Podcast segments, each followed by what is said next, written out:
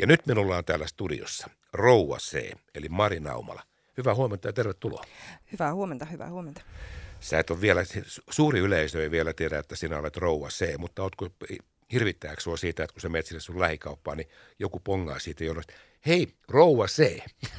Siellä on jonkin verran meikäläisen aika isoja kuvia tuolla kaduilla jo, niin joku saattaa jo vähän tietääkin. Meillä on hyvän näköinen mainoskuva tuolla. Kyllä, mä, mä huomasin eilen illalla, katselin vielä iltavaloissa siinä, kun sitä taloahan on puhdistettu myöskin kaupungin teatteriin. Laitettu hienoon kuntoon. Se näkyy illalla kun meni siitä ohitse, se näkyy, että puhtaasti, se on puhtaassa kunnossa ja rouva sehän se siellä vilkuu. Joo, just no, Talon nurkalla. On kyllä se kieltämättä aika hauskalta tuntuu tai vähän erikoiseltakin. Että.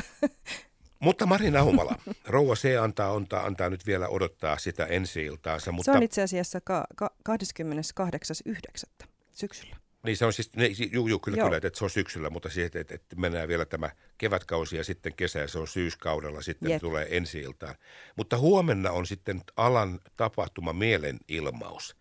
Ja tämähän oli jo kertaalleen silloin, oliko se viime kevättä, kun tapahtuma – ala meni siihen eduskuntatalon eteen, joka oli hyvin vaikuttava, todella vaikuttava. Ja se oli tosi mielinen. hieno tapahtuma. Mitta on täysi, taisi olla sen. Joo, se oli silloin, sillä teemalla ja kyllä mittahan se on täynnä edelleenkin. Se kyllä. Ei, ole, ei ole mitta venynyt, mutta minkälaisia tuntemuksia sinulla on nyt tätä koko alaa, nyt teatteria ja tapahtuma-alaa, joka tätä, jota, jota tässä on nyt kuritettu oikein huolella? No itse henkilökohtaisesti olen tosi huolissani ja ennen kaikkea olen huolissani niin kuin ystävistä, jotka on freelancer-taiteilijoita ja muusikoita ja muita taiteilijoita, että kun leipä on käytännössä viety niin kuin todella pitkäksi aikaa, eikä ole mitään tulevaisuuden näkymiä esimerkiksi ö, nyt valmistuvilla näyttelijöillä, että se koko se ala on aivan niin kuin haavoilla tästä korona-ajasta, että tota, aikamoista elpymistä tämä kyllä vaatisi tämä tilanne. Niin se on hyvä kysymys. Miten se sitten elpyy? Sitten kun sanotaan, että nyt olette vähän niin kuin varsat laitumella keväällä, että nyt saa kaikki sitten, kaikki toimii normaalisti, niin siinä voi mennä muuten Mari aika pitkä pätkä ennen kuin se to, to, todellakin toipuu. Jep, ja siis rahaahan se vaatii. Ja siis ne tulonmenetykset on aivan valtavia, jos puhutaan niin freelancer-taiteilijoista. Että kyllähän se niin kerta kaikkiaan tukia tarvisi ja semmoista elpymispakettia. Marina Umala, tällä teatterialalla ja taiteilijoiden ja, ja tapahtuma-alan ammattilaisilla, siellä on tapahtunut myöskin paljon sellaista freelancereiden osalta ammatin, ihan puhtaasti ammatinvaihtoa. On pakko lähteä niistä duuneista pois. Ja voi olla, että eivät koskaan enää palaa takaisin, että siinä menetetään semmoista ekspertismiä. Mutta onko sun tuttava piirissä esimerkiksi teatterialalla, niin ootko kuullut sitä, että joku sanoo, että tämä oli tässä, nyt mä lähden putkimieheksi? On siis, tiedän alanvaihtajia, omalla alallani. Ja siellä on niin kuin taustalla sellainen turhautuminen siihen, että yhteiskunnallinen tunnustus tavallaan siitä, että taiteilijuus olisi työ, niin on täysin puuttunut tässä niin kuin koronakriisin aikana. Et kyllä siinä kieltämättä itselläkin on tullut sellainen olo, että onko tällä mitään merkitystä tällä meidän työllä, jos ei sitä yhteiskunnallisesti arvosteta. Mä tiedän, että katsojat arvostaa, mutta yhteiskunnalliset päätökset ei ole vaikuttanut siltä, että arvostettaisiin. Niin, mä uskon, että varmaan kirvelee ja syvälle sydämeen kyllä sitten siinä kohtaa ja sielua riipasee, kun joku sanoo, että no, mitä siinä, kun teatteria ei voida esittää, että me johonkin muihin, me, me, me oikeisiin töihin.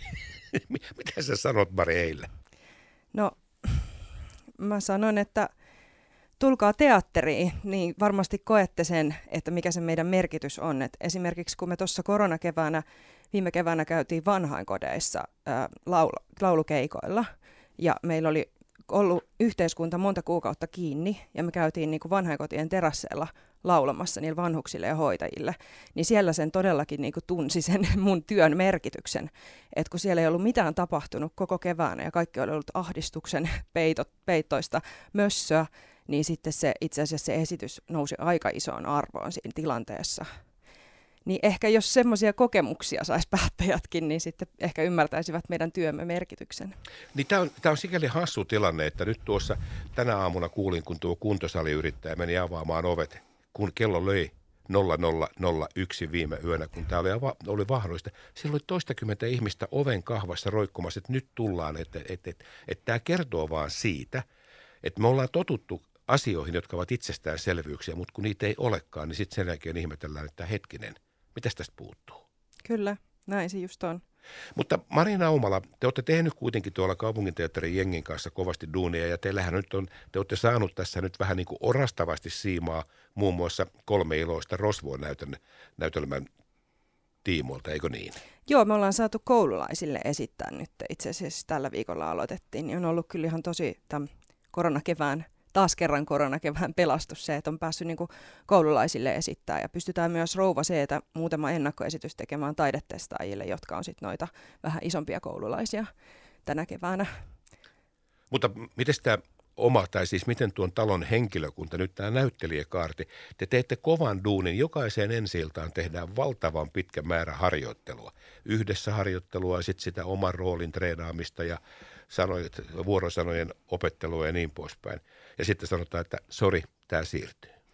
No kyllähän se siis, no mä voin tietysti puhua omasta puolestani, että mä tein, että olen tehnyt ison työn tässä Rouvaseen pääroolissa Minna Kanttina ja, ja niin kuin tosi isot odotukset oli, koska jouduttiin perumaan se kultarinta, missä mulla oli päärooli tuossa viime vuonna, niin tota, oli, että nyt ainakin päästään ensi iltaan silloin, kun se on. Ja kun se tieto tuli, ettei päästäkään, niin kyllä se kieltämättä niin kuin vähän aikaa keräilyä vaatii. Ja sitten siinä on paljon niin kuin muitakin harmeja, että esimerkiksi jotkut näyttelijät saattaa joutua aikataulusyistä niin kuin väistymään ja sitten joudutaan ottamaan uusi näyttelijä, kun tulee näin iso aikataulullinen muutos.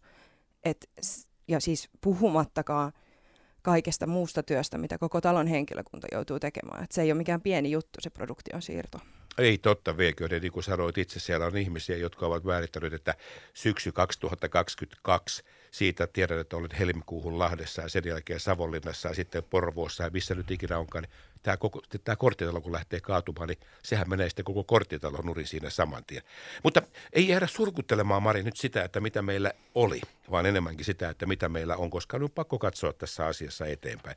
Kerro hei tämmöinen oma metodi, tämä Rouva C, tämä Minna Kantin rooli, joka varmasti on mittava pääosa rooli, niin kuinka paljon tuo vaatii sun henkilökohtaista työtä sen lisäksi, että teette tietenkin porukalla tuolla lavalla, mutta sen kaiken oman ajan, minkä käytät siihen. Kunhan nyt, kuten nyt esimerkiksi pelkästään jo vuorosanojen opettelun, niin kuinka paljon siihen menee aikaa? No siis tässä kyseisessä roolissa on mennyt todella paljon aikaa vuorosanojen opetteluun, että mulla on 72 sivua tekstiä tässä jutussa. Että, mutta tota noi, kyllä kieltämättä siis ihan tosi paljon omaa aikaa, ja kun meilläkin on niin kaksosainen työpäivä, että on aamuharjoitukset neljä tuntia ja iltaharjoitukset neljä tuntia, niin kyllä mä tässä produktiossa on joutunut tekemään myös sen väliajan neljä tuntia töitä. Et, mutta sitten tietysti pisteessä ne alkaa olla päässä ja sitten se helpottaa, mutta et aika, kyllä se iso duuni on ollut, puhumattakaan siitä, että kyllähän sitä ajattelee myös koko ajan vapaa-ajalla.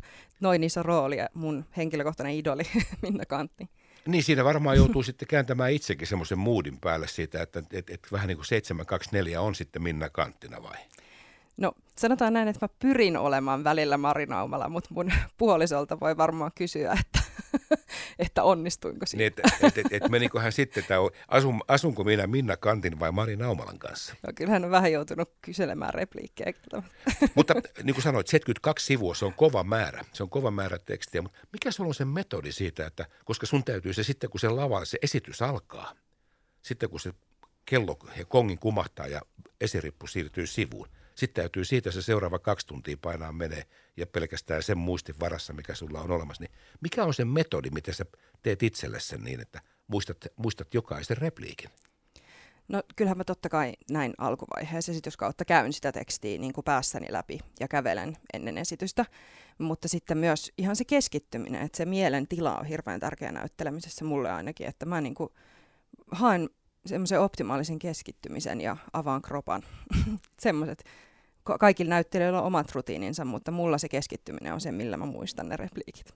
Sä oot varmaan kuullut sun ystäväpiirissä sellaista, että saattaa niin nyt, mennään vaikka koulun maailmaan siitä, että äh, lukee johonkin tenttiin.